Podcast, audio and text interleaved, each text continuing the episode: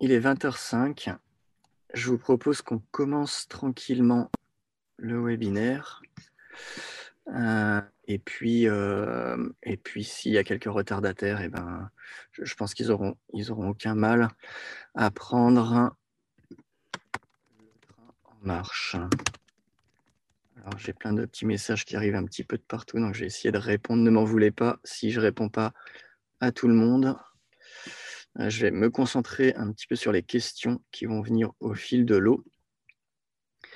Euh, voilà. Les écrans sont prêts. On peut débuter.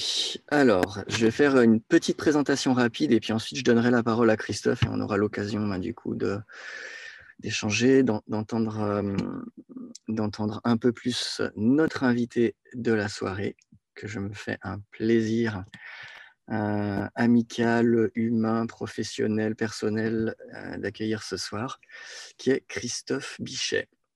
Alors, ce premier webinaire, c'est le premier d'une série euh, qui sera consacrée aux bases de l'athlète intérieur. on va discuter un petit peu ce soir qu'est-ce qu'on peut entendre par athlète intérieur, on va explorer un petit peu cette thématique, comment ça peut résonner pour chacun. mais avant ça, je veux juste vous expliquer en quelques minutes comment est née cette, cette, approche, cette thématique, et du coup pourquoi est-ce qu'il y a cette série de webinaires qui débute.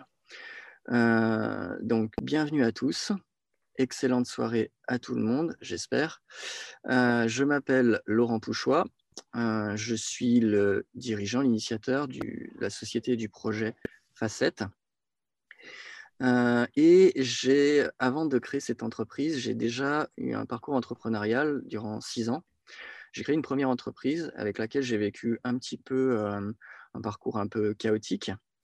J'ai notamment ben, beaucoup privilégié mon entreprise au détriment, pas de ma famille, parce que je m'en suis toujours assez bien occupé, mais au détriment de moi-même, mon corps, mon mental, mon esprit, toutes ces petites choses-là qui font qui on est. Et s'en est suivi un gros burn-out il y a quelques années de ça maintenant, à la suite duquel je me suis reconstruit ben, principalement en, redonnant un petit peu de place au sport dans ma vie aux activités physiques et j'ai voulu aller un petit peu au-delà. Donc, j'ai commencé à interviewer des sportifs de haut niveau, différentes personnes, des coachs, euh, des athlètes, des préparateurs mentaux, etc., euh, pour comprendre ben, comment ils créaient un équilibre au quotidien et comment euh, ils arrivaient à mettre du sens à leurs actions, à leur vie, à leur parcours. Voilà. C'est de là qu'est née cette idée euh, de développer un programme de formation et d'accompagnement qui s'appelle Apprivoiser son athlète intérieur et qui utilise bah, les expériences vécues par euh, différentes personnes euh, pour s'inspirer et construire ses propres expériences au quotidien. Voilà pour la présentation très succincte. Je répondrai à vos questions si vous toutefois vous en avez à la fin. Cette série de webinaires donc, a pour but d'inviter euh, des athlètes, des sportifs de haut niveau ou pas de haut niveau, vous verrez que ce sera assez éclectique, euh, pour échanger sur tous ces thèmes. Euh, alors, apprivoiser son athlète intérieur, qu'est-ce que c'est? Eh bien, On va le découvrir avec notre invité. Et je vais rapidement lui donner la parole. Donc, Christophe Bichet, je te laisse te présenter. Eh ben, bonjour à tous. Est-ce que déjà, est-ce que tout le monde m'entend? Est-ce que tu m'entends, Laurent? Ouais. C'est parfait, oui. Je t'entends très bien. Ok. Ok, super. Bon. Bah, bonjour à tous, bonsoir. Euh, je m'appelle Christophe, j'ai 35 ans et en quelques mots, euh, j'aime bien me présenter avec, euh, avec deux, trois, deux, trois phrases. La première, c'est que je suis un, sportif professionnel dans le sens où euh, toute ma vie, j'ai fait de la grimpe, j'ai fait de l'escalade. J'ai été moniteur, formateur, euh, grimpeur euh, professionnel. J'ai été aussi le, préparateur mental. J'ai eu cette chance de l'équipe de France pendant quelques années d'escalade. Donc voilà, j'ai fait beaucoup de choses dans ce milieu-là. Et surtout, ce que ça m'a apporté, ça m'a apporté une, philosophie de vie que j'ai utilisée en fait dans tout ce que j'ai pu faire et dans tout ce que je fais encore aujourd'hui, j'utilise cette super métaphore que l'escalade. On, est tous des grimpeurs, c'est ce que je dis tout le temps. Et, la vie, c'est pareil, on est tous des grimpeurs dans la vie. Pour ça, on a besoin de s'accrocher euh, à ce qui est essentiel pour nous et de lâcher ce qui est superflu. Et c'est là la partie difficile, évidemment. Donc ça, c'est le côté sportif. Et le côté euh, euh, un peu plus personnel aussi, je me présente comme un malade professionnel. Non pas un fou, un ouf, mais comme j'ai plein de problèmes de santé depuis que je suis tout petit, je suis atteint d'une maladie génétique rare et euh, je suis passé par tout un tas de, grosses problématiques de vie avec des cancers, avec, euh, avec une crève de moelle osseuse, avec une espérance de vie très limitée à la base. Et voilà, tout ça forge euh, le caractère, ça c'est clair. Et encore une fois, je pense que dans la grimpe, ça m'a aidé à me construire aussi vis à -vis de cette maladie. Voilà. Ok. Quelques mots en quelques mots. En quelques mots. Alors, poursuivons. Euh, du coup, euh, la première question que j'ai envie de te poser, Christophe, c'est quelle est ta définition d'un athlète intérieur? Athlète intérieur, deux mots qui peuvent euh, sur le papier s'opposer un petit peu et qui sont pourtant très liés, très proches, qui sont associés au fait qu'on est à la fois unique et différent des autres, chose qu'on a un peu tendance à oublier au quotidien. Et du coup, ce que j'ai envie de dire, c'est euh, c'est difficile de donner une seule et unique définition de l'athlète intérieur. Moi-même, je me l'interdis un peu au quotidien. Euh, et c'est aussi pour ça qu'on échange ce soir. J'aimerais connaître, toi, quelle est ta définition à toi de l'athlète intérieur? Ben, C'est une bonne question. Et lorsque j'entends ce terme athlète intérieur, il y, a, deux mots qui sont très forts, c'est athlète et intérieur. et athlète, moi, ça me fait penser à performance. Une personne qui est un athlète, c'est une personne qui est d'une manière ou d'une autre dans une certaine forme de recherche de la performance. Et intérieur, c'est la performance intérieure. Donc, euh, lorsque j'entends ce terme-là, je me dis, qu'est-ce qu'un athlète intérieur? Je me dirais, pour moi, c'est quelqu'un qui est capable de se dépasser intérieurement au niveau de ses émotions. C'est-à-dire pas de les gérer, pas de les contrôler, mais de sentir que grâce à ces émotions, grâce à mes émotions, je peux aller plus loin que ce que je pensais, tout simplement.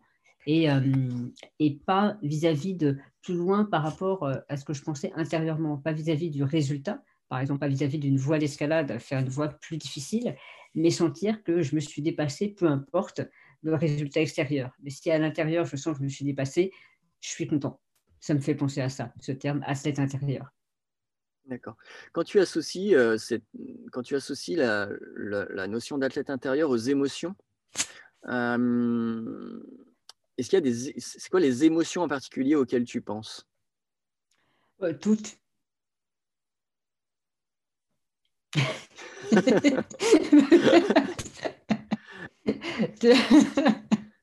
en fait, toutes, parce que, parce que quand on vit, on a un peu toutes les émotions. Quand tu es un athlète, tu, tu vis des, des, moments extraordinaires avec de l'intensité, avec de la joie, avec de l'enthousiasme, avec de l'excitation. Euh, mais tu vis aussi du stress, tu vis aussi de la déception, euh, tu vis euh, de la culpabilité de temps en temps quand euh, tu vas pas t'entraîner mais que tu devrais. Enfin, donc, donc, en tant qu'athlète, je vis toutes les émotions et c'est pour ça que je parle vraiment de, toutes les émotions qui peuvent traverser un être humain. Donc, tout le monde. Et quand tu abordes la notion de performance, donc, y, a, du coup, dans, dans, ce que je t'entends dire, il y a ce côté de se laisser traverser par ses émotions, d'accepter leur présence, euh, le fait qu'elles viennent nous chahuter. Euh, mm. Est-ce que tu peux, tu peux donner un exemple dans ta pratique sportive, dans ta pratique de l'escalade, euh, durant laquelle ben justement tu as eu des difficultés à te laisser traverser et quelles limites ça t'a amené?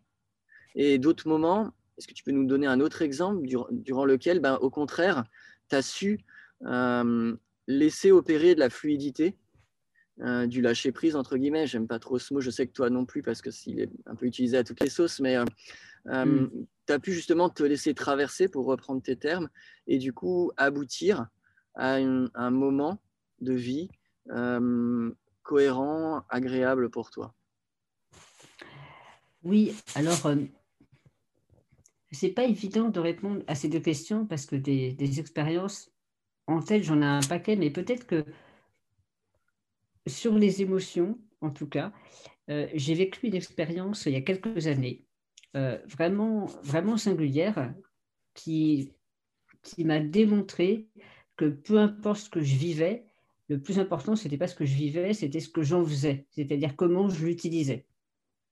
Comment j'utilisais et je me laissais traverser par l'émotion qui me venait pour la mettre à profit, pour construire plutôt que de m'auto-détruire. Et euh, alors ça, c'était il y a quelques années je, suis allée grimper euh, aux États-Unis avec, euh, avec deux amis. Et le but du jeu dans ce voyage, c'était la deuxième fois que j'allais euh, aux États-Unis en l'espace de, quelques mois, dans un spot bien précis qui s'appelle Red River Gorge. Et la première fois, ça m'avait tellement plu, j'avais tellement adoré que je voulais absolument y retourner. Et bref, j'ai saoulé deux amis pour qui m'accompagnent et on y est retourné. Et le but du jeu pour moi, c'était il y, a, des voix là-bas que je voulais absolument faire. Et la première fois, j'avais l'impression que c'était juste beaucoup trop court pour, euh, pour que je m'autorise à, aller tester des voix vraiment difficiles. Et donc, on y retourne. Et euh, en fait, ce qui se passe, c'est que sur place, ça s'est pas bien passé.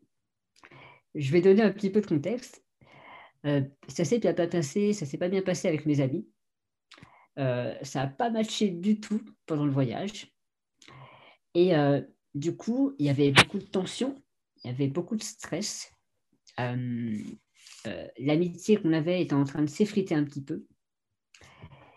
Et en plus, par-dessus ça, c'est rajouter une couche de, à ce moment-là, j'apprends que la copine avec laquelle j'étais à ce moment-là me largue.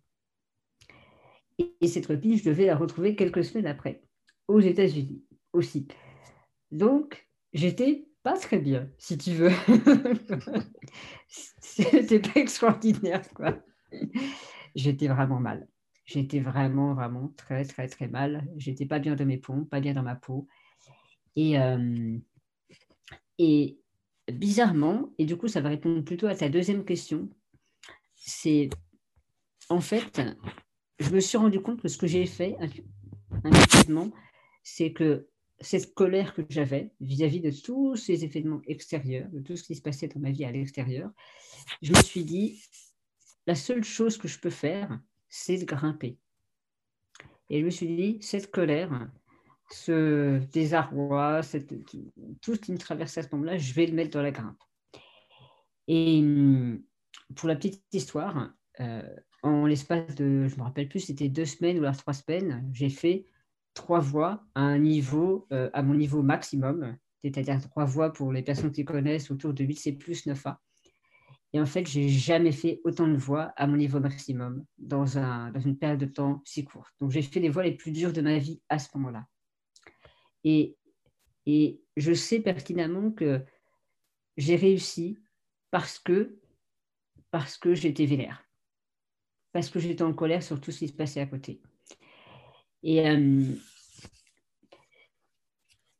j'aurais plein d'autres exemples sur à quel moment est-ce que j'ai réussi d'utiliser de, des, bonnes émotions pour les lâcher et, et, pour les mettre dans ma grimpe. Mais, mais, cet exemple, il est vraiment parlant pour moi parce que c'est la première fois que je me suis dit, en fait, Christophe, le plus important, c'est vraiment pas ce qui m'arrive sur le moment, c'est qu'est-ce que j'en fais. C'est pas l'émotion qui me traverse, c'est dans quoi je décide de l'investir.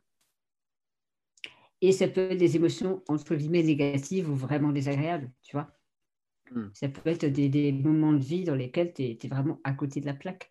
Et je pense que malgré tout ce qui se passe, on a tous le choix de se dire, ces émotions, est-ce que je les utilise pour construire quelque chose, pour aller dans une direction qui, qui, qui me plaît, l'air de rien, ou alors pour me détruire et pour me plaindre, et puis pour rester sur place, et puis euh, m'enrouler dans, dans, mon sac à merde. Hmm que dans, ce que tu dis, il y a aussi cette notion de un peu de soupape de sécurité, le, côté physique de la vie. Il y a le côté mental, le côté un peu qu'on a tendance à, à, dérouler à l'intérieur de nous. Et des fois, quand ça va pas à l'intérieur, on oublie qu'on a cette soupape de laisser plus de place au physique pour éviter au mental justement ben, de, tourner un petit peu en rond. Et à l'inverse, on peut avoir la chose dans l'autre sens, c'est-à-dire euh, on peut être coincé au niveau physique parce qu'on est malade, etc., parce que X raison, parce qu'on est blessé par exemple, on s'est blessé, mm. et on, oublie qu'on peut s'appuyer sur notre mental pour continuer à travailler et à faire évoluer notre corps. Euh, est-ce que tu peux nous en dire plus sur ces, sur ces aspects-là? Écoute, euh, je pense que tu as résumé en fait l'essentiel. Hein. Je, suis, je, suis, entièrement d'accord avec toi. Euh, déjà, je pense que c'est important peut-être pour, les personnes qui, qui, sont présentes de comprendre que en France, culturellement parlant, on est quand même, on mouline beaucoup trop. On pense beaucoup trop, on réfléchit beaucoup trop, on l'analyse beaucoup trop. Et je peux vous garantir en tant que en tant que thérapeute, coach, conférencier, je le vois tout le temps, ça. Je le vois tout le temps. Et euh, il euh, n'y a pas de mal à ça. Mais c'est juste que c'est important de savoir qu'on est baigné dans une culture en France. Je parle pour euh, les personnes qui ont cette culture-là, une éducation à la française. C'est vraiment, on nous a appris à tout faire remonter dans notre cervelle. Et tu as tout à fait raison souvent on réfléchit trop, on pense trop, et le fait de simplement mettre le corps en mouvement, ça permet de mettre les idées en mouvement aussi. Et le nombre de fois où euh, tu as raison, où euh, j'étais pas bien dans ma tête, où j'étais dépressif, où euh, je ne savais pas où est-ce que j'en étais. Et je me rappelle très bien qu'une des choses à ce moment-là qui me faisait le plus de bien, c'était simplement de me dire arrête de réfléchir et va marcher je sais que tout le monde le sait, ça. Mais c'est important de le redire parce qu'on oublie souvent ce, genre de base. Quand le cerveau mouline trop, c'est important de mettre le corps en marche pour que les idées bougent. Et l'inverse est tout à fait vrai aussi, comme tu dis, parfois le corps, il ne peut plus du tout rien faire. Et par contre, là, le mental, le, spirituel, tout ce qui se passe dans, notre caboche, on a, on a une ressource d'imagination que les animaux n'ont pas et qui est absolument illimité et que c'est génial. Je me rappelle quand j'étais euh, en grève de moelle osseuse dans une bulle euh, stérile qui faisait quoi 5-6 mètres carrés pendant deux mois, ben, je pouvais littéralement rien faire. très très peu de choses. Je pouvais à peine me lever de mon lit, tu vois. Mais à ce moment-là, par contre, euh, mon cerveau, ça à 100 000 à l'heure. Ça carburait à 100 000 à l'heure. Et je faisais des projets et je me projetais et j'imaginais des choses et je pensais à, à qu'est-ce que je pourrais faire après et tout. Et donc, effectivement, euh, dans ce genre de situation, le mental euh, a pris le pas sur le, sur le corps qui ne pouvait plus. Donc, on a toujours un espace de liberté. Ok. Ok. Juste, je, vois qu'il y, a deux. Alors, il y a, une question. Enfin, une question. Il y a Serge qui nous dit euh, À mon sens, qu'on appelle mental, ce que l'on appelle mental, à voir comme l'image que l'on a de soi, cette image n'est que pour partie voulue cultiver et sa spontanéité l'emportera sur la construction. Grand mystère donc, Serge. Ouais. Hmm. Est-ce que tu veux réagir par rapport à... Oui, mon cher Serge, nous sommes bien d'accord. Et, et, pour la petite blague, euh, il y a eu une période quand j'organisais des, des, stages de préparation mentale en escalade, j'appelais ça de la dépréparation mentale justement parce que précisément, encore une fois, en France, on a besoin d'apprendre aux personnes à se laisser tranquilles, à réfléchir moins, à se poser plus de questions pertinentes avec des réponses toutes simples qui font qu'ils savent où aller au, au, niveau mental, avec des ancrages, avec des phrases toutes simples. Mais ça, c'est juste une béquille pour ensuite laisser le corps prendre le relais et faire ce qu'il a à faire. Et effectivement, il y a, il y a un moment donné, euh, c'est la spontanéité qui, qui l'emporte. Et euh, l'image qu'on a de soi, dans le fond, on s'en tamponne complètement. Parce qu'il y a un moment donné, on oublie quelle image on a de soi-même. Et c'est à ce moment-là que c'est de la puissance, parce qu'il y a de la spontanéité, il y a de la légèreté, et donc c'est de la justesse. Donc je suis tout à fait d'accord avec toi, Serge. Ok. J'ai Romain qui nous dit effectivement le lâcher prise en escalade, c'est pas conseillé c'est sûr.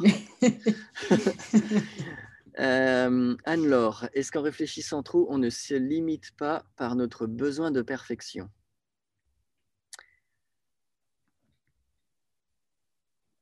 Euh, Est-ce que tu veux répondre ou... ouais? Bah, C'est ce qu'on vient de dire, en fait. Je... Effectivement, quand on réfléchit trop, on, a tendance à se limiter. Et puis surtout, inconsciemment, ce qu'on fait, c'est qu'on crée une, dissociation avec soi-même. C'est-à-dire qu'on coupe notre corps en deux. Il y a le cerveau et puis il y a le corps. Et on s'en aperçoit même pas. de rien, Serge. Mm. Donc, je suis tout à fait d'accord avec toi, Adlor réfléchir trop, c'est se couper du corps et donc c'est se couper du cerveau du cœur, du cerveau qui est dans les tripes. Donc en gros, euh, c'est se couper des, deux tiers de notre intelligence. Donc euh, c'est pour ça que moi je, fais de mon mieux la plupart du temps pour, euh, pour, pour, pour, apporter cette forme de, de spontanéité ou alors. il y a un auteur que j'aime beaucoup qui dit il faut peut-être avoir parlé énormément pour à un moment donné sentir que les mots n'ont plus leur place, on n'a plus rien à dire et à ce moment-là, on peut commencer à goûter ce que c'est que la liberté, que la simplicité, que le plaisir de vivre, tout simplement. Ça, ça renvoie un petit peu hum, au fait de vivre les différentiels. C'est-à-dire, si à un moment donné, euh, tu ne vis pas euh, les extrêmes, tu ne vis pas les choses euh, complètement, si tu ne te déplaces pas au milieu de tout ça, tu ne peux pas trouver une zone, on va pas dire d'équilibre, mais en tout cas une zone dans laquelle tu vas pouvoir moins osciller et te sentir mieux. quoi. Oui, tout à fait, oui. Oui, ouais, entièrement d'accord. Euh, j'ai une question de Clément. Arrives-tu à surperformer comme en grimpe aux US avec des émotions positives sans avoir besoin d'être vénère comme tu le dis? C'est une bonne question, Clément. oui. oui, oui, oui, oui. Je voulais commencer par, euh, par cette expérience pour, pour, pour, vraiment montrer que malgré des émotions négatives, on pouvait s'en servir pour construire quelque chose d'absolument génial et du coup de rééquilibrer cette balance émotionnelle. Mais, euh, mais évidemment, il y a eu plein de moments où en fait j'étais tellement bien que j'avais, alors ça c'est le paradoxe, accrochez-vous, j'étais tellement bien dans mes pompes et j'avais tellement aucune, aucun objectif, c'est-à-dire que j'avais pas mon seul objectif, si tu veux, c'était de faire de mon mieux. Donc, je n'avais pas euh, cette rage, cette envie d'arriver jusqu'au sommet, parce que ça aussi, c'est ce qui peut souvent nous faire tomber. C'est parce qu'on a trop envie, donc on force trop avec le mental, on force trop avec les muscles, et, euh, et, on ne laisse pas de la place à cette spontanéité qui fait qu'on va faire tout un tas de micro-ajustements dans les mouvements qui vont faire qu'on va pouvoir aller en fait beaucoup plus loin que ce qu'on pensait être capable de faire.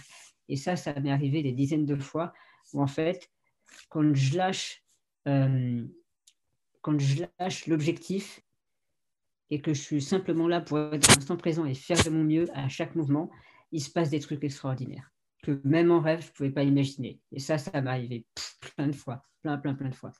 Et donc, bizarrement, maintenant, quand je vais grimper, mon objectif, c'est de ne pas avoir d'objectif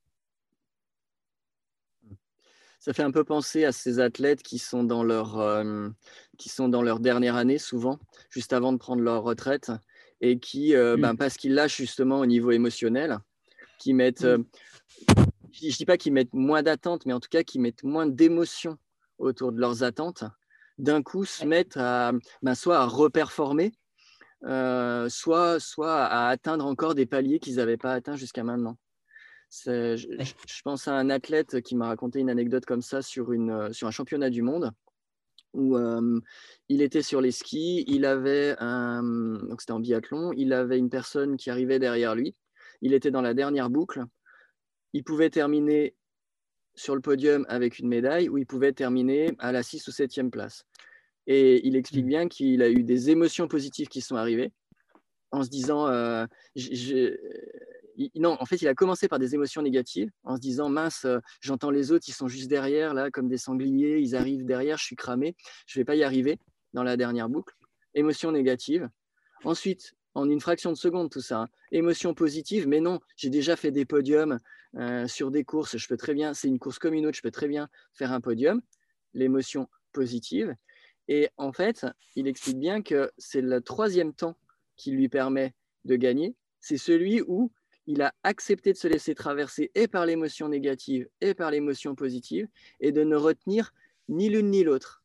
Et du coup, d'un coup, d'être dans le présent, d'accepter l'émotion telle qu'elle est, comme elle vient, avec le temps qu'elle a besoin euh, pour traverser, et d'ensuite, ben c'est là que ça se passe. Quoi.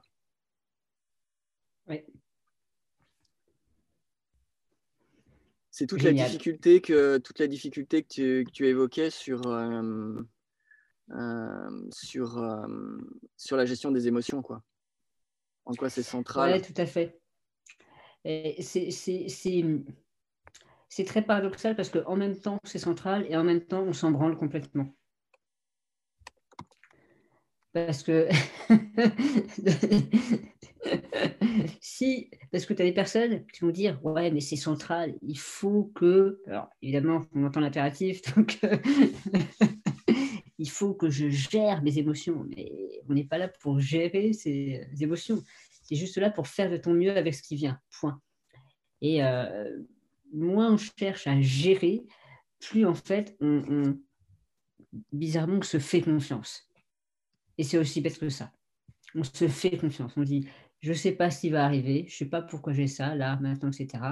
Mais je fais de mon mieux avec ce que j'ai. Et, comme tu dis, cette forme de, neutralité de jugement, cette forme de neutralité d'auto-jugement, à savoir, je ne me dis pas c'est bien ou c'est pas bien de vivre ça, c'est positif ou c'est négatif, c'est comme ça. C'est ce que je vis là maintenant. Je le vis et avec ça, je fais de mon mieux pour avancer quand même. Et c'est tout. Il n'y a pas forcément besoin d'étiqueter. Oui, tout à fait. Parce qu'une mm. étiquette, ça crée un ancrage. Donc, ça crée un ancrage négatif. Mm. Et après, on peut se focaliser là-dessus, plus que se focaliser juste sur, euh, sur la sensation, sur le mouvement et sur la prise d'après, sur juste l'étape d'après et faire de son mieux pour y aller. J'ai une question d'une personne. J'ai découvert votre webinar via la plateforme Nolio. Pouvez-vous faire un parallèle entre préparation mentale et sport d'endurance? Si je me place d'un point de vue très cartésien, la performance en sport d'endurance sera très corrélée aux capacités physiologiques de l'athlète. Quelle plus-value pour la préparation mentale? La performance en sport d'endurance sera très corrélée aux capacités physiologiques de l'athlète.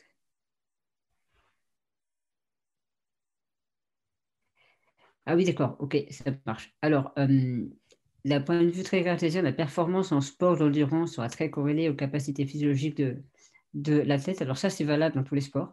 C'est valable dans, tous les sports. Mais oh, je ne sais pas, il faudrait que je retrouve, mais il y a des, il y a des dizaines, des dizaines d'études qui montrent qu'à capacité physique, à capacité physique équivalente, le seul truc qui fait la différence, c'est euh, le mental en fait. C'est ça qui fait que la personne va pouvoir aller au-delà de euh, ce qu'elle se, de ce que ses capacités physiques purement, purement physiques pensaient, euh, penser être capable de faire. Euh, je ne sais pas si tu as des références là-dessus, en fait, Laurent, parce que dans les sports d'endurance, c'est encore plus important parce qu'il y a un moment donné, le physique, il lâche. Il y a un moment donné, le physique lâche et de toute façon, même quand il n'a pas encore lâché, même si on ne se place pas dans le moment où, effectivement le, mental va prendre le relais sur le physique et va donner un second souffle euh, pour l'obtention de la performance, lorsqu'on est en train de courir, par exemple, tout le monde, enfin j'imagine une, grande partie des personnes ici ont déjà fait un footing.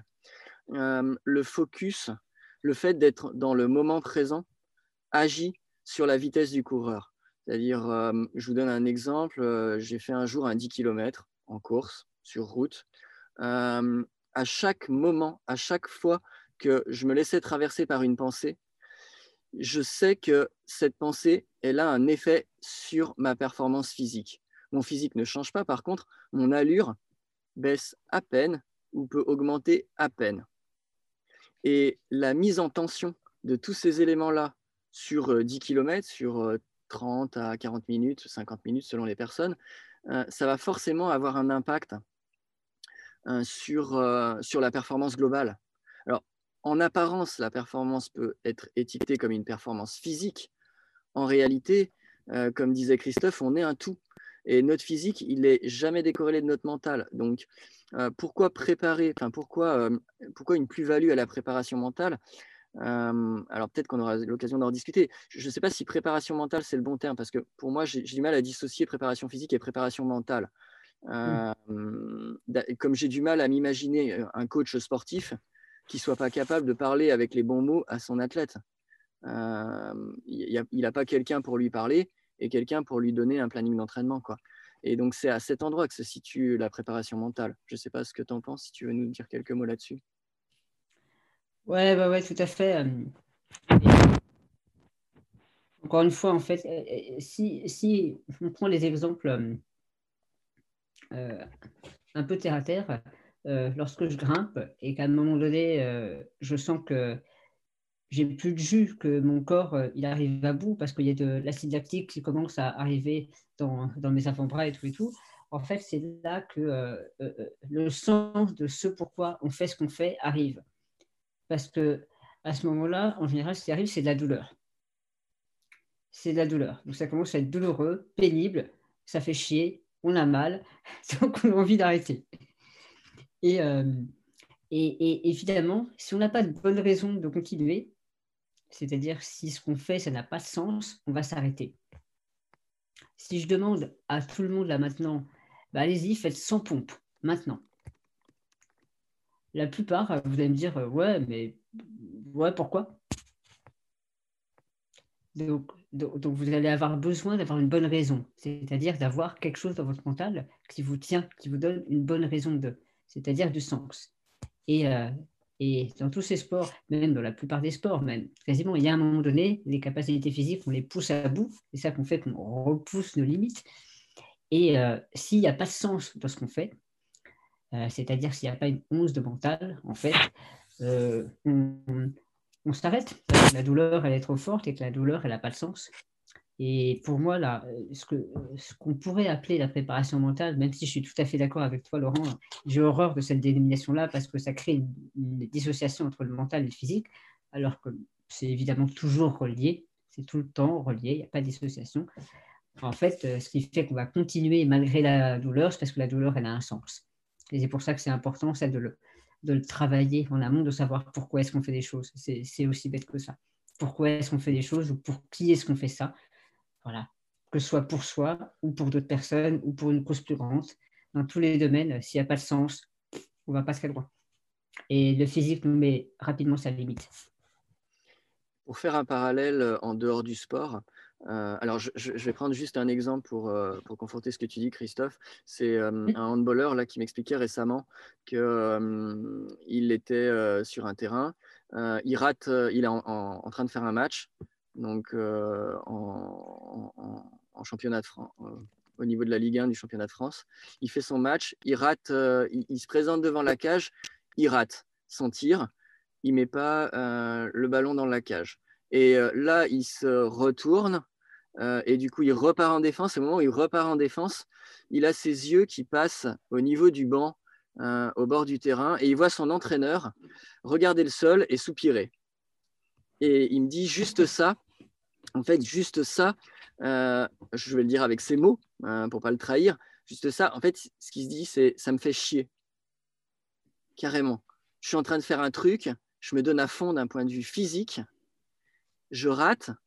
Et en fait, mon mental, qui me fait tenir du coup pendant ce match-là, il voit que euh, une personne que j'apprécie, qui est mon coach, est au bord du terrain là, et soupire parce que j'ai raté. Du coup, c'est quoi le sens que je me fasse les tripes pendant ce match si à chaque fois que je fais une moindre petite erreur, euh, j'ai quelqu'un qui soupire à côté, quoi? Et ça peut être pareil avec, euh, avec sa famille qui va être dans les tribunes, mais ça va être la même chose pour une personne qui a son travail qui fait une erreur et qui voit son manager ou son patron ou ses collègues euh, réagir négativement. Qu'en fait, le mental, il est, il est présent dans la possibilité d'une performance tout le temps. Hmm. Ouais, ouais, ouais, tout à fait. Il est tout le temps, il est tout le temps présent. Il est tout le temps présent.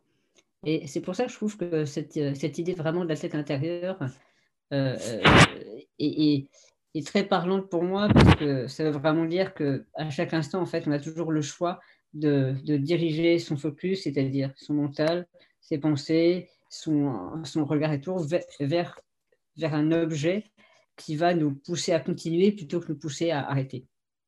Hmm. Et, et, ça, à, à n'importe quel moment, euh, on a, on a toujours le choix, même si hmm. c'est dur. Tout à fait. Mmh. J'ai une, euh, j'ai une question, là, enfin, qui n'est pas vraiment une question, qui est euh, plutôt une remarque de Brice. J'ai souvent la sensation que mes séances d'entraînement, les enchaînements d'entraînement préparent tout aussi bien mon physique que mon mental. M'accrocher aux séances, tenir et continuer. vraiment la sensation de forger autant mon physique que mon mental Oui, comme tu disais, Christophe, on n'est pas, on n'est pas un cerveau à côté d'un corps. On est un cerveau dans un corps, quoi. Donc on est un tout qui s'entraîne tout le temps, à tout moment. Oui, tout à fait. Tout à fait. Évidemment, Andris, hein, tu, as, tu as entièrement raison. Hein. Euh, c'est, on le fait à chaque fois, en fait. C'est-à-dire que même si vous n'en avez pas conscience, lorsque vous faites quelque chose, votre mental est toujours présent. Votre conscience, est toujours présente. Donc, euh, donc euh, moi, ça me rend ouf dans tout un tas de fédérations en France. Ça me rend dingue. Hein. Et puis, j'ai des collègues qui, qui travaillent dans, dans, ce même domaine qui font le, le, même retour. Quand on pense qu'il y a, il y a plein de fédérations qui n'ont pas encore intégré que c'était nécessaire d'avoir, d'avoir des personnes qui soient vraiment spécialisées dans ce, cette préparation mentale, encore une fois, entre guillemets, c'est, c'est un truc de dingue parce que quoi que vous fassiez, votre mental est là. Donc, donc c'est pas parce que c'est pas parce que les personnes mettent des œillères et se disent la préparation mentale, ça sert à rien. Quoi que vous fassiez, votre mental est là. Donc, quoi que vous fassiez, vous vous préparez en fait.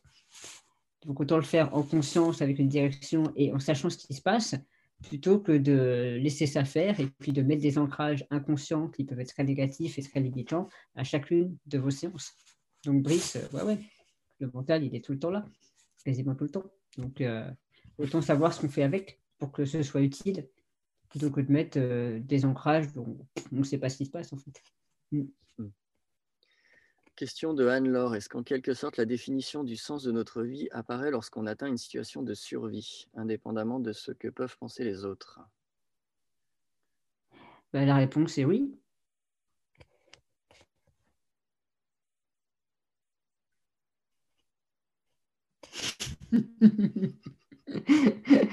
oui, tout à fait, alors. Évidemment. Évidemment. Euh, après, euh, il y a une petite différence à faire aussi, c'est que lorsque lorsqu'on est dans une situation de survie, il y a quand même des mécanismes tout à fait primaires qui se mettent en marche. Donc même si notre vie n'a pas de sens, euh, notre corps va naturellement trouver des bonnes raisons de, de continuer de vivre en fait. Donc, euh, donc quoi qu'il arrive, euh, tous ces mécanismes vont se mettre en marche. Après, c'est encore plus intéressant quand on sait pourquoi ces mécanismes euh, se mettent en marche et quand on peut rajouter une couche de, de sens là-dessus, encore une fois. donc de sens concret, pourquoi est-ce que j'ai envie de continuer à vivre plutôt qu'en fait, en fait j'ai aucune bonne raison, bah, ça, met, ça, ça, augmente les chances de survie, tout simplement. Hein. Je jure, ça marche. Tu es bien placé pour en parler. oui. Et je jure aussi, si on ne le fait pas, ça ne marche pas non plus. C'est... Ça, c'est sûr. Aussi. je, vois qu'il y, a de nouvelles questions qui arrivent. Je vais les garder pour la fin, pour qu'on avance un tout petit peu euh, sur les thèmes. D'accord, qu'on puisse mmh. tenir un timing que je ne pense pas qu'on tiendra de toute façon, mais qu'on déborde en tout cas pas trop. Ouais. deuxième question, et je garde, je, garde vos questions de côté. À quel moment est-ce que tu as pris conscience de ton athlète intérieur? Alors, ce que j'ai mis, c'est que exercer ses sens, c'est comme ça qu'on peut se connaître à un moment donné. Donc, en captant des informations, en, en essayant de voir comment on réagit par rapport à des environnements pour pouvoir s'ajuster. Quand est-ce que tu as pris conscience de cette notion d'athlète intérieur? À quel moment précis? Hmm. Écoute, euh, cette question, elle n'est pas facile, mais, mais, ce qui me vient naturellement comme ça, c'est euh, j'ai eu, euh, j'ai vécu l'expérience lorsque j'avais 16 ans. Et, à 16 ans, je me suis rendu compte que j'étais sur le point de faire un, un, rocher dans la forêt de Fontainebleau, qu'à l'époque je considérais comme comme vraiment le top niveau. C'était une dalle pour les connaisseurs, peut-être Marion tu la connais, qui s'appelle Duel. C'était une dalle, donc un bloc en, de cotation 8A. Et, euh, et en fait, pendant deux, trois séances, j'étais, j'étais vraiment sur le point de le faire. Et il y a même eu une séance où en fait, j'avais les dernières prises finales. Et, et les prises finales étaient bonnes, mais je n'avais pas sorti encore le bloc. Je n'étais pas tout, tout en haut mais normalement, c'était terminé en termes de, en termes de difficulté. Et, en fait, je suis tombée là. et là, je me suis dit, je me suis rendu compte que, mais pourquoi est-ce que, lorsque normalement tout est censé être facile, pourquoi est-ce que je tombe? Et je pense que ça a été euh, un moment vraiment déterminant euh, euh, où, où, j'ai commencé à vraiment poser quelques questions sur pourquoi est-ce qu'à certains moments donnés ça marche et pourquoi à d'autres moments ça marche pas du tout alors que ça devrait marcher, tu vois? Et pour, pour la petite histoire d'ailleurs, c'était rigolo parce que on devait déménager cet été-là en Asie j'habitais en France, on devait déménager en, Asie, et j'ai demandé à mes parents de m'emmener euh, une dernière fois dans la forêt de Fontainebleau pour faire ce fameux bloc. Euh, et j'ai réussi à le faire le matin, le matin où on partait en Asie. J'ai fait ce bloc le matin et on partait l'après-midi euh, en avion de Roissy. Et, donc, du coup, j'avais trouvé trouvé une bonne excuse, une bonne raison, évidemment, ça paraît simple comme ça.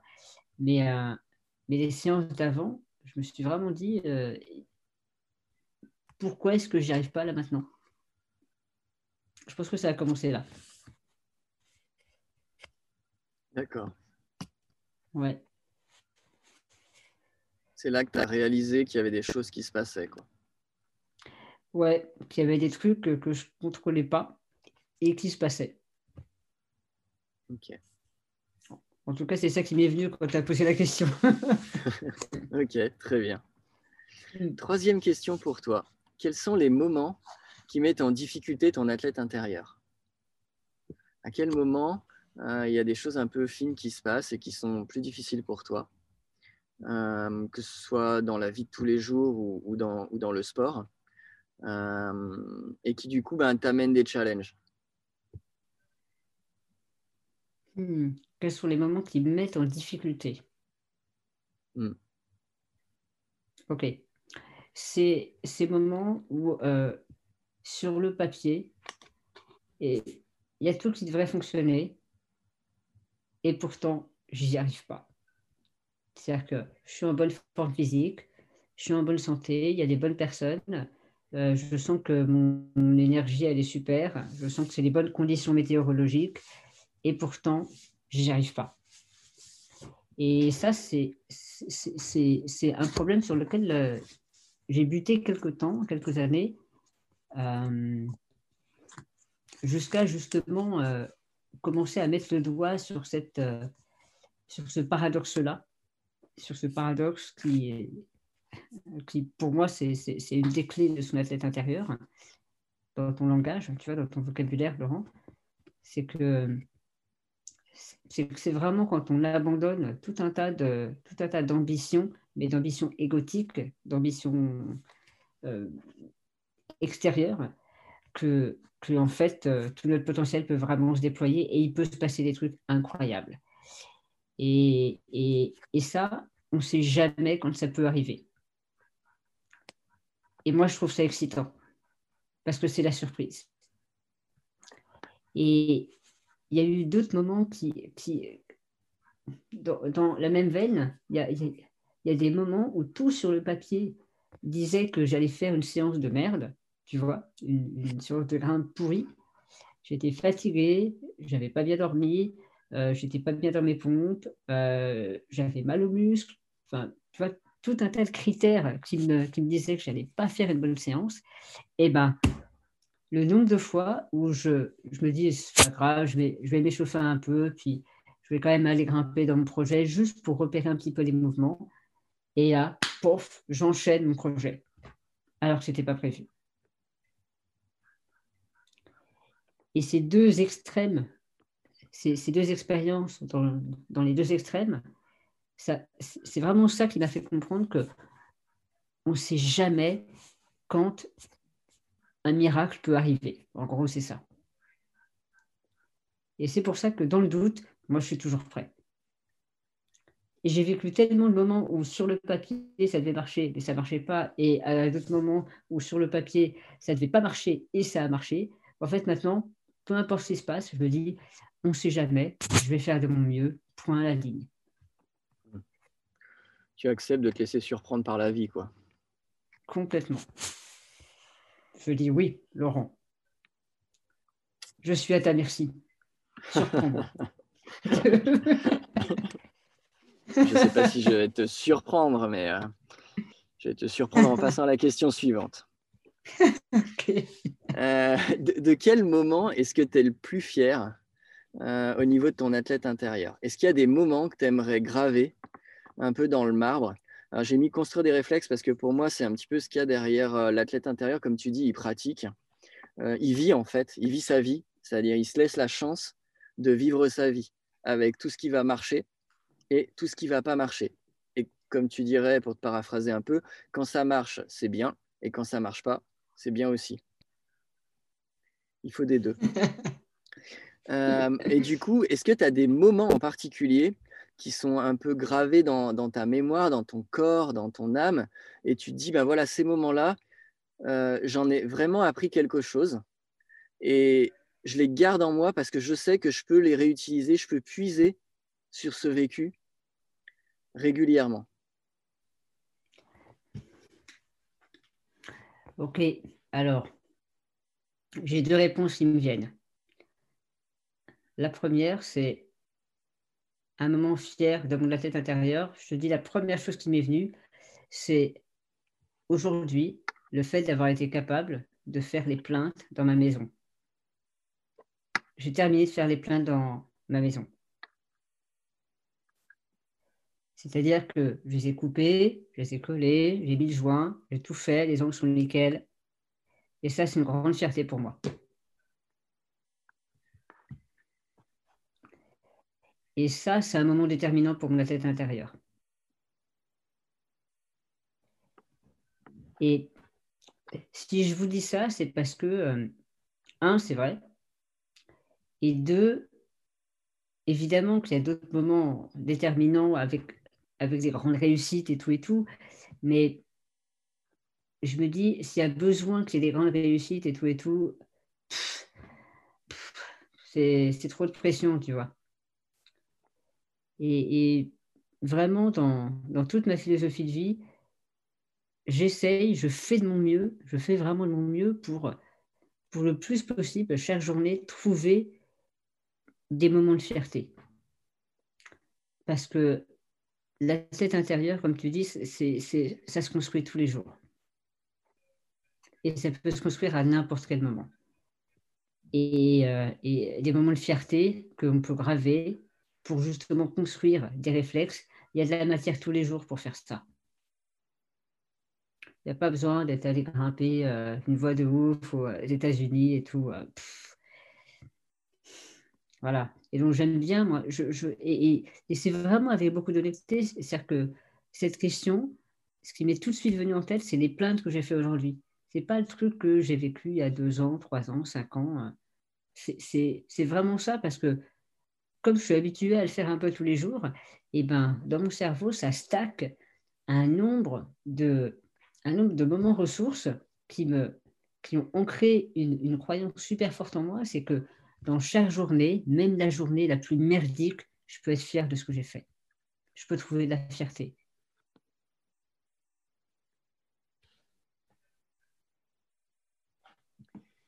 Ce que tu dis, c'est que à la fois il y a le côté qualitatif des moments, mais il y a aussi le côté quantitatif. C'est-à-dire si on se dit, euh, ok, je retiens que ce moment-là, et puis c'est passé il y a trois ans, euh, on perd quelque chose en cours mm. de route, quoi oui, on a ce moment, ok, il est chouette, mm. mais on n'alimente pas, euh, on n'alimente pas la machine, quoi. Ouais, machine au sens, euh, ça va un peu paradoxal ce que je suis en train de dire, mais j'allais dire la machine au sens humain du terme, mais euh, en tout cas, on n'alimente pas, on n'alimente pas qui on est, quoi. Ouais, tout à fait. C'est encore une fois, c'est peut-être contre-intuitif ce que, ce, que, ce que je raconte et peut-être que sur une question comme ça, évidemment que naturellement, on aurait tendance, ou peut-être que d'autres personnes auraient tendance à, à, aller raconter une, une, un moment de fierté avec une grande victoire et tout. Et, euh, je parle vraiment pour moi. Hein. Moi, je trouve que les grandes victoires, euh, de temps en temps, la, fierté, bah, c'est de ne pas avoir craqué alors que la journée était vraiment dure, tu vois. Et tu vois, parce qu'il y a plein de, il y a plein de voies d'escalade vraiment dures que j'ai faites. Et en fait, euh, celles qui me restent gravées dans ma mémoire, c'est pas les plus dures. C'est pas les plus dures. C'est celles dans lesquelles euh, il s'est passé quelque chose de, de, singulier, de particulier, soit parce qu'il y a eu une histoire avec, avec mes amis sur le moment, soit parce que c'était une cotation, donc une difficulté censée être facile pour moi, et en fait, ça m'a pris des semaines avant de faire cette voie. Tu vois, donc c'est vraiment quand il y avait des grandes difficultés que, que, que j'en reçois, que je ressens le plus de fierté. C'est pas quand tout s'est bien passé et, et que ça a roulé. Si je pousse ce que tu dis un peu au, à l'extrême, ça me fait penser à, à des propos d'un athlète, Martin Fourcade, en biathlon, qui, euh, je sais plus, il y, avait, une question d'un journaliste, ou je sais plus si c'était dans son livre, mais en gros, quelqu'un lui posait, lui demandait euh, qu'est-ce qu'il faut pour gagner euh, une coupe, pour gagner un classement général de Coupe du Monde? Et en fait, sa réponse, c'était, en fait, faut pas, pas, c'est, c'est pas engranger les victoires, c'est pas quand c'est facile que tu gagnes euh, sur le long terme. Mm. C'est quand c'est difficile. Et en fait, et ben on, on, le voit assez rapidement en regardant ses stats, c'est-à-dire que euh, c'est quand, au lieu de faire, de lâcher complètement et de faire une 20e place, ben, il en faisait une 6 ou 7e. Alors ouais, quand on est habitué au podium, c'est pas un podium, mais cette 6 ou 7e place multipliée par euh, X fois dans une saison, eh ben, ça, fait une première place au classement général. Et c'est un peu comme dans la vie. C'est-à-dire, si à chaque fois que se présente une difficulté, on la lâche et on ne fait pas, mm. euh, eh ben, sur le long terme, euh, professionnellement, personnellement, familialement, peu importe euh, la sphère dans laquelle on se trouve, on ne peut pas atteindre des zones, on ne peut pas se construire pour se révéler à certains moments. C'est pas possible. Ouais. Ouais, ouais, tu as tout à fait raison, Laurent. Et c'est pas sexy hein, de, de dire ça parce que souvent on voit quand même euh, ce qui est montré, c'est les grandes réussites, c'est les podiums, c'est des histoires de dingue. en fait, ces histoires de dingue, elles sont possibles juste parce que derrière, il y a quand même beaucoup de merde. Mm. Mais je dis ça avec des mots un peu, un peu trash comme ça, mais vous avez compris. Hein et parce que derrière, il y a tout un tas de moments qui ont été difficiles, qui n'ont pas été des réussites et tout, mais qui ont quand même été perçus comme c'est nécessaire pour moi pour avancer. C'est mm. nécessaire pour moi et c'est parfait que je sois passé par là. Mm. Et c'est important de, de, de, ressentir une forme de fierté dans tout ce qu'on fait mm chaque journée, parce que stacker, encore une fois, quand tu les additionnes tous les jours, tu ne peux que progresser. C'est impossible que tu ne progresses pas. Si tu as cette, ce genre d'état d'esprit-là, tu ne peux pas ne pas avancer. Tu ne peux pas ne pas, ne, ne pas progresser. D'où l'importance d'empiler du coup ces moments clés, euh, ces moments un peu fondateurs de, régulièrement euh, ben pour, pour, pouvoir, pour pouvoir être prêt. Quoi tout simplement. Ben, ben ouais. Et puis tu dis graver des, des, des moments, construire des réflexes. Et c'est exactement ça. Il y a besoin de ces moments, on peut les graver tous les jours. Et parce que un réflexe, ça ne se construit pas sur une seule expérience. C'est plein d'expériences. Et en gravant plein de moments tous les jours, c'est ça qui va construire un réflexe. Et de réflexe, c'est quoi qu'il arrive, c'était parfait pour moi, que c'était une réussite, une défaite, dure, facile, douloureux, pénible, agréable, etc. Peu importe, c'est parfait pour moi. J'utilise ça pour avancer. Et ça, c'est un réflexe qui, est, qui, va vous donner une force, une force mentale, physique, qui va vous emmener euh, au-delà de ce que vous pouvez imaginer. J'ajouterais qu'un réflexe, ça se construit. Et souvent, on se focalise beaucoup sur la construction. Mais ça s'entretient. C'est-à-dire que si mm. on ne le nourrit pas, c'est comme tout, c'est comme tout élément organique. Si on va, si on vient pas le nourrir régulièrement, euh, eh ben, il, meurt de sa petite mort, quoi. À un moment donné, forcément. Et, si c'est n'est pas le cas, de toute façon, il se réduit tellement qu'il nous est plus utile au moment où on en a besoin, quoi. Ouais, ouais tout à fait. Mm. Ok.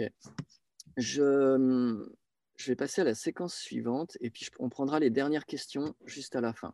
Alors, j'ai remis à Christophe quelques petites cartes, un jeu de cartes que j'ai conçu avec différents personnages. Un jeu qu'on utilise, qu'on utilise sur les sessions de coaching dans, dans, plein de, dans plein de moments différents. Et je lui ai demandé de retenir parmi tous ces personnages parce qu'un athlète intérieur ne se construit pas seul, je lui ai demandé de constituer sa team, de constituer son équipe de, de profils qui qu'il a envie d'avoir dans sa poche régulièrement parce qu'il sait que ces personnages-là, euh, ils sont importants pour lui, pour lui murmurer à l'oreille les petites choses dont il a besoin au quotidien. Christophe, est-ce que tu veux nous faire part de ta sélection? Oh là là là là Oh la pression Alors oui. Alors, je vais commencer par j'ai choisi Olof le Viking.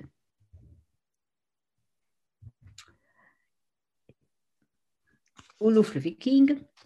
J'ai choisi ensuite Angelo l'artiste. J'ai choisi Maria l'institutrice. Et Achille le clown. Ça, c'est ma team.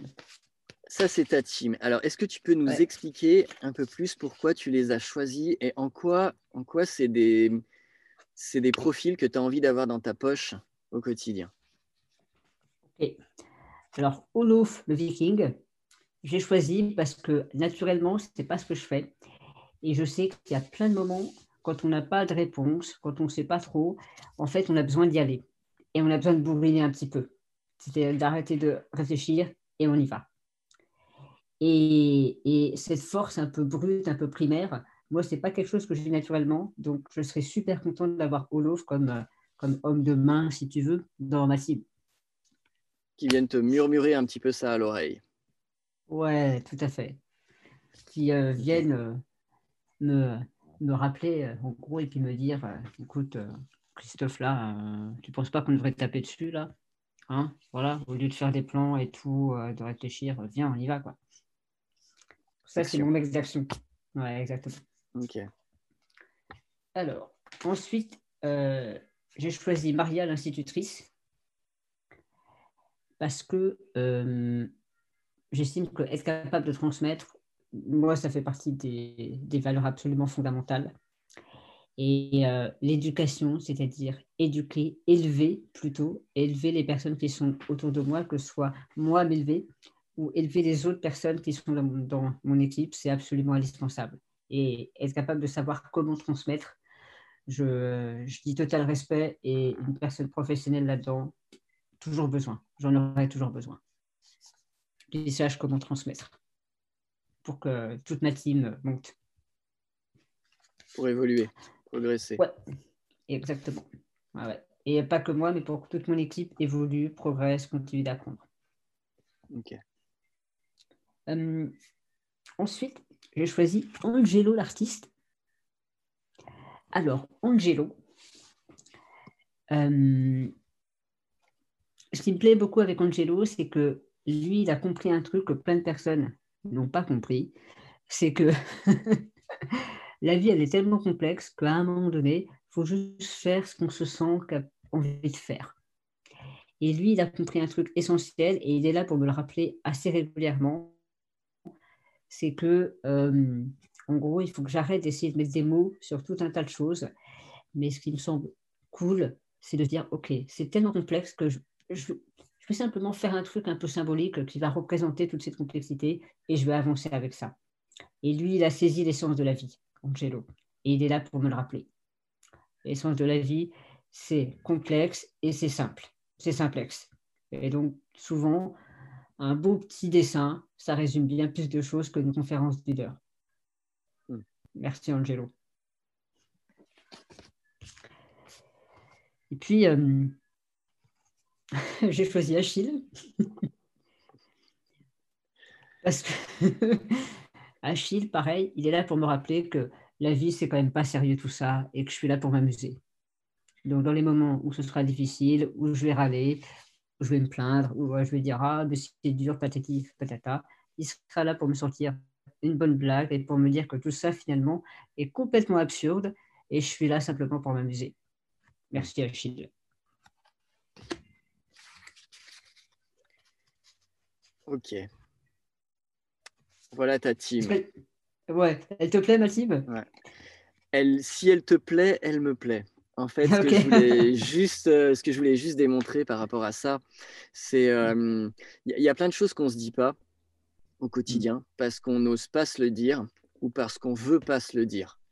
Et que euh, de un peu de décaler ces choses-là sur des personnages qui sont pas nous, sur des personnes qui sont des fois à l'opposé de nous, comme quand tu nous parles d'Olof, le viking, et ben en fait ça, ça fait du bien euh, ça fait du bien de les entendre parler, ça fait du bien de les voir, ça fait du bien de se, rappeler qu'ils sont là, parce que même si c'est pas nous, eh ben, on peut en avoir besoin. Et quand c'est nous, eh ben, on a aussi tendance à les oublier, donc ça fait du bien de, de, les rappeler à, son, à notre bon souvenir. Quoi.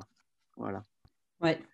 Et euh, tu as raison, en fait, la première que j'ai choisie, c'était Love, parce que je me suis dit, c'est le mec qui est le plus différent de moi, donc c'est celui qui va m'apporter le plus. Mm. Mm. Voilà, je, vous vraiment encourage... ça quand j'ai parcouru tout le jeu. Mm. Je vous encourage tous à réfléchir justement à, ces, un peu ces profils, euh, ces personnes dont on a de toute façon besoin, qu'on le veuille ou non. Quoi. Voilà. Mm. On va arriver à la fin de ce webinaire. J'aimerais quand même qu'on traite les deux dernières questions. Euh, dans beaucoup de sports, on fonctionne par saison et par objectif, avec pour objectif cette fameuse croissance saison après saison. Comment éviter l'erreur de se comparer à l'année d'avant, que cela se transforme en pression et inhibition, à la fois capitaliser sur le passé sans se le reprendre dans la figure au premier grain de sable? J'aimerais légèrement compléter cette question. C'est dans le sport, mais je pense que c'est aussi dans la vie d'une manière générale qu'on a tendance à se dire ça. C'est-à-dire, on veut que chaque année soit meilleure que la précédente. C'est un peu l'appel de la nature. On veut de la croissance, d'accord? On veut de l'évolution. Euh, c'est valable pour le sport. C'est-à-dire, on veut performer plus cette saison que la saison d'avant. Mais c'est aussi valable professionnellement, c'est aussi valable familialement, c'est aussi valable d'un point de vue très personnel. Chaque année, on veut toujours un peu mieux que l'année précédente. Donc, comment éviter l'erreur de se comparer à l'année d'avant? Qu'est-ce que tu en penses? Oui, la réponse tout simple, c'est à un moment donné, il faut décider. Il faut décider. Il faut dire. Et, comment dire? Ma réponse, elle est simple, mais, mais c'est la plus simple que je puisse te donner, Clément. À un moment donné, il faut dire j'arrête de me comparer. Arrête de te comparer arrête, stop, stop, stop. Et parfois, le seul chemin vers cette prise de décision, c'est de continuer de te comparer chaque année. Et à un moment donné, la personne qui fait que ça, alors tu la poses, euh, c'est peut-être évidemment pas pour toi, évidemment, hein, ok Mais euh, parfois, le chemin vers arrêter la comparaison, c'est continuer de se comparer jusqu'à se rendre compte qu'en fait, c'est débile et jusqu'à l'éclairement. Et il y a des personnes qui ont besoin d'aller jusqu'à ce fameux éclairement avant, de, parce que c'est une chose de le comprendre, c'est une autre chose de l'intégrer. Et de temps en temps, le seul chemin vers l'intégration, c'est d'aller au bout de sa connerie, de faire la connerie jusqu'au bout pour que ça fasse bien mal, tu vois. Et puis, euh, il y a un moment donné, tu dis, euh, c'est complètement con, en fait, arrête de comparer. Alors ça, c'est la réponse simple, cash, et la plus, la plus honnête. Et après, une partie un petit peu plus euh, philosophique, c'est que cette comparaison, en fait, quoi que tu fasses, elle est par définition, elle est faussée parce que tu peux comparer que c'est comparable. la personne que moi j'étais, par exemple, l'année dernière à la même époque, n'est pas la même personne. Donc, donc c'est pas comparable. Je n'étais pas dans la même situation, je n'habitais pas au même endroit, je côtoyais pas les mêmes personnes, etc. Tout était différent. Donc c'est incomparable c'est ça sert à rien de, se comparer parce que c'est juste ça n'a pas de sens en fait. Ça n'a pas de sens.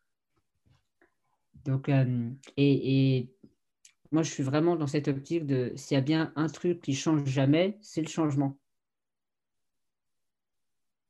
Le changement c'est tout le temps. Même là maintenant dans, cette, dans ce webinaire avec toi, Laurent, et puis avec vous tous, on n'est pas exactement les mêmes personnes que quand on a commencé le webinaire. Donc, arrêtons ce truc de comparaison. Arrêtons, arrêtons, arrêtons, arrêtons, tout simplement. Mais encore une fois, tu entends le chemin, c'est de continuer de faire l'erreur jusqu'à ce que on se dise mais, je suis débile en fait. J'espère que ça répond à ta question.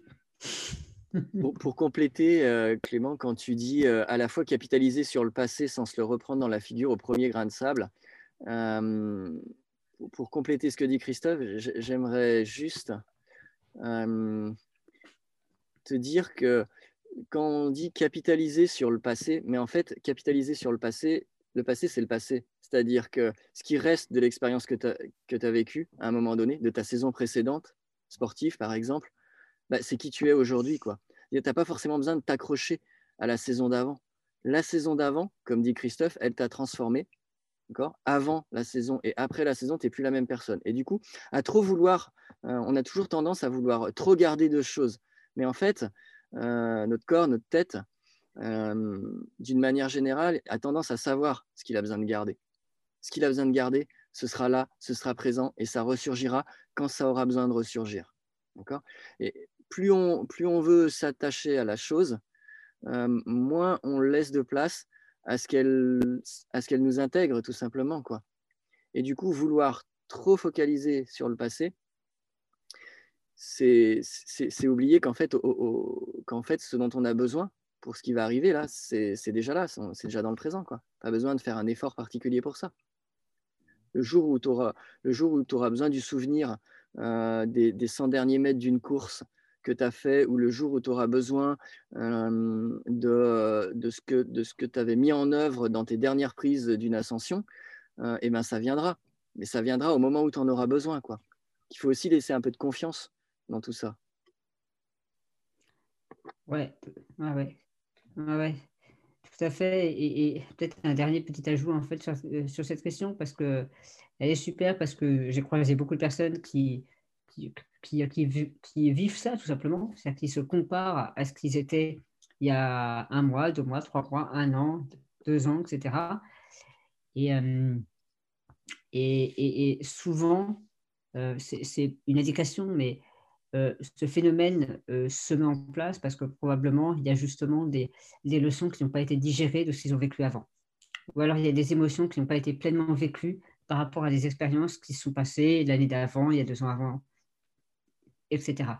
Donc en fait, aller travailler sur, sur vivre vraiment ces émotions une bonne fois pour toutes, et souvent c'est vraiment des trucs primaires, hein, des émotions de, de, la colère, du dégoût, du rejet, de, voilà, ben, aller travailler sur ces émotions, c'est-à-dire les vivre pleinement, une bonne fois pour tous, ça permet de clore le chapitre naturellement et de passer à autre chose.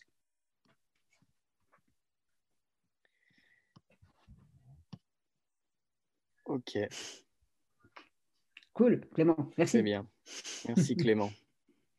Question de Romain. Un athlète vise l'excellence par une médaille, un exploit, un chrono, et c'est lorsqu'il a réussi, forcément. Qu'en est-il de l'athlète intérieur? Comment sait-on si on atteint son sommet intérieur? C'est une très bonne question. Question. Ouais, c'est toi qu'elle se juge. C'est toi qui es le seul arbitre. Tu es, le seul arbitre pour toi-même. Donc, soit tu le sens, soit tu sens que tu as réussi, soit tu sens que tu n'as pas réussi. Et, et encore une fois, moi, quoi qu'il arrive, je me démerde pour trouver un petit détail qui va faire que j'aurai l'impression d'avoir réussi.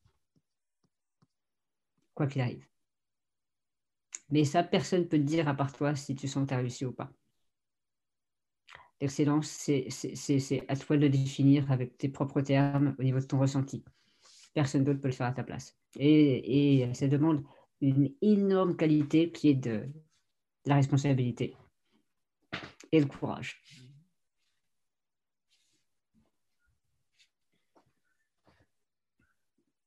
Ok. On a traité toutes les questions. peut-être la joie de vivre. Euh, alors, peut-être la joie de vivre comme témoin de réussite intérieure. Sans doute. Qu'en penses-tu? Ouais, effectivement, Serge. C'est pour ça que je dis, soit on le sent, soit, soit on ne le sent pas, mais même la joie de vivre, c'est quelque chose de très personnel. Et il y a des personnes qui peuvent sentir qu'elles sont joyeuses de vivre, mais elles ne le montrent pas du tout. Donc, donc témoin de réussite, c'est vraiment très personnel. C'est hyper personnel et c'est nécessaire de, le définir pour soi-même. Pour certaines personnes, ça va être la joie de vivre. Pour d'autres, ça va être la satisfaction. Tu vois Donc, les mots vont être différents et les émotions vont être un petit peu différentes aussi. Donc, euh, je dirais plutôt oui, mais, mais on ne peut pas généraliser. Ok. J'ai alors une, pas une question, mais un commentaire de Laurent. J'ai utilisé le jeu euh, au sein de mon équipe pour un recrutement et la définition du profil souhaité par chacun des membres du team. Génial pour délier les langues, fédérer, formaliser, évoquer nos forces et nos faiblesses. Et en plus, cela nous a permis de casser un verrou au sein de l'équipe. Top, merci. Merci Laurent pour ce retour. Ouais, c'est clair. Hmm. Euh, j'en viens à ma dernière slide. Alors, juste pour les petites informations, pour ceux qui souhaitent euh, en savoir plus sur Christophe euh, avant qu'on clôt, euh, ce, webinaire. donc l'adresse de ton site www.christophebichet.com, ton programme d'accompagnement et de coaching, grimpe au sommet de toi-même. Tu organises une masterclass. Est-ce que tu peux nous en dire un petit peu plus sur celle-ci? Oui, en, quelques mots, de temps en temps, je fais des masterclass comme ça. Donc, la prochaine, c'est le 21 novembre, de 9h à 13h. Et euh, le thème que j'ai donné à cette masterclass, c'est les grandes questions de la vie. Parce que j'estime qu'en ce moment, on est dans une période de l'humanité où il se passe énormément de choses. Et il n'y a pas de meilleur moment que maintenant pour se poser ces fameuses questions à la con que j'appelle savoir qui je suis, où est-ce que j'en suis, pourquoi je suis là, qu'est-ce que je fais là, c'est quoi le, sens de ma vie, entre guillemets. Voilà. Et euh, ce genre de questions, tout le monde les connaît, mais très peu de personnes se posent vraiment pour réfléchir, pour mettre une réponse par écrit sur papier. Et si ça vous branche, ben, c'est ce qu'on fera ensemble. Euh, c'est une opportunité et c'est une occasion de le faire tous ensemble dans une ambiance, vous l'avez senti, je pense, cash, mais bienveillante. Et détendue. et détendue, évidemment. Les blagues sont autorisées, la légèreté est, assumée et voilà, encouragée. ok. Euh, donc, pour ceux qui veulent en savoir plus sur euh, l'athlète intérieur et sur la notion d'apprivoiser son athlète intérieur, vous pouvez me retrouver sur euh, www.facet.es. pour l'occasion, donc pour fêter un petit peu ce premier webinaire d'une longue série, je vous ai juste concocté un petit coupon de réduction euh, Go Camp Base euh, pour avoir moins 20% sur euh, le jeu de cartes pour ceux qui sont intéressés. et si c'est le cas, je vous propose un moment de visio où je vous expliquerai différentes utilisations, que ce soit pour se coacher soi-même ou coacher une personne. qu'elle soit sportive, que ce soit dans un cadre sportif ou, professionnel. Et euh, je vous ai mis une proposition. Euh, je vous propose pour le programme Apprivoiser son athlète intérieur, moins 25% pour les inscrits du premier webinaire seulement. Donc, je ne referai pas cette, euh, cette promo particulièrement. Pour ceux qui sont intéressés, vous pouvez postuler sur le site et quel que soit le moment où, on validera, si vous le souhaitez, votre parcours, eh ben, j'appliquerai j'appliquerai ces moins 25%. Voilà, pour conclure, merci aux spectateurs anonymes. Je vois écrit merci messieurs, merci également.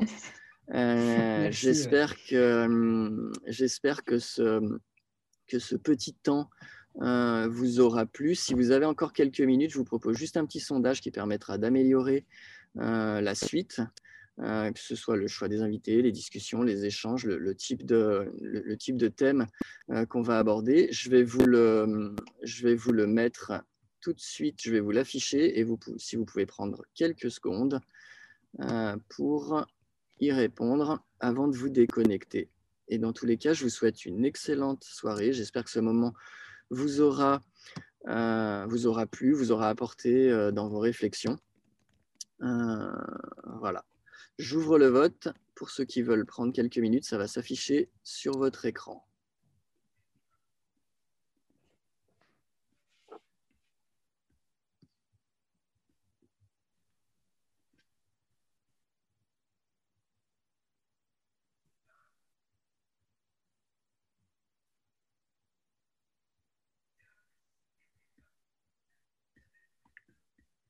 14 votants sur 21, 15. On va presque atteindre les sommets ce soir. Pas le sommet de nous-mêmes, mais peut-être le sommet du sondage. Euh,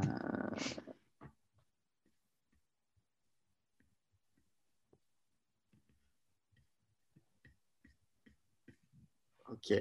Je, je vais arrêter. Je vous laisse encore allez, quelques petites secondes pour voter et ensuite je publie les résultats. Je voudrais juste vous partager une dernière petite remarque par rapport à ces résultats. Je vais mettre fin au vote. Allons-y. Euh, je vous partage les résultats. Euh, je, voulais juste vous dire que euh, si je fais ces webinaires et si j'invite ces personnes, c'est juste pour inciter chacun à se poser la question de cette notion d'athlète intérieur. On pratique tous un peu du sport. J'ai souvent des personnes qui viennent assister euh, à mes conférences ou, du coup à ce nouveau format. et lors de mes conférences, les gens me disent oui, mais j'aurais aimé qu'on parle plus de sport. Euh, j'aimerais vous encourager à voir que votre vie, c'est un sport. Tout ce que vous vivez dans votre vie, vous le vivez dans le sport et inversement. Et plus vous créerez de passerelles entre les deux, plus vous aurez à gagner et pour vos performances sportives si elles sont importantes pour vous parce que vous êtes à haut niveau ou parce que, ou parce que tout simplement ça vous épanouit euh, de performer.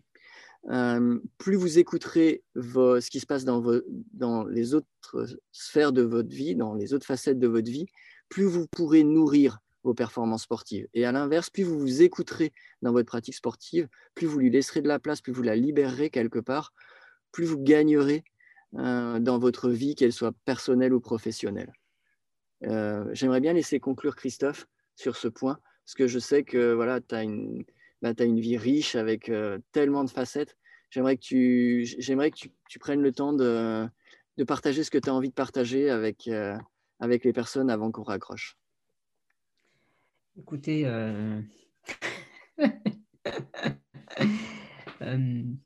la vie n'est pas si sérieuse que ça, les amis. Donc, euh, amusez-vous et puis surtout accrochez-vous à ce, qui est, vraiment essentiel pour vous. Et tout le reste, mettez-le à la poubelle, laissez de côté. On vous en voudra pas. C'est pas grave. Vous avez le droit. Je vous autorise, exceptionnellement. Allez, ce soir. merci Christophe. Merci à tous. Excellente soirée à vous et bonne continuation.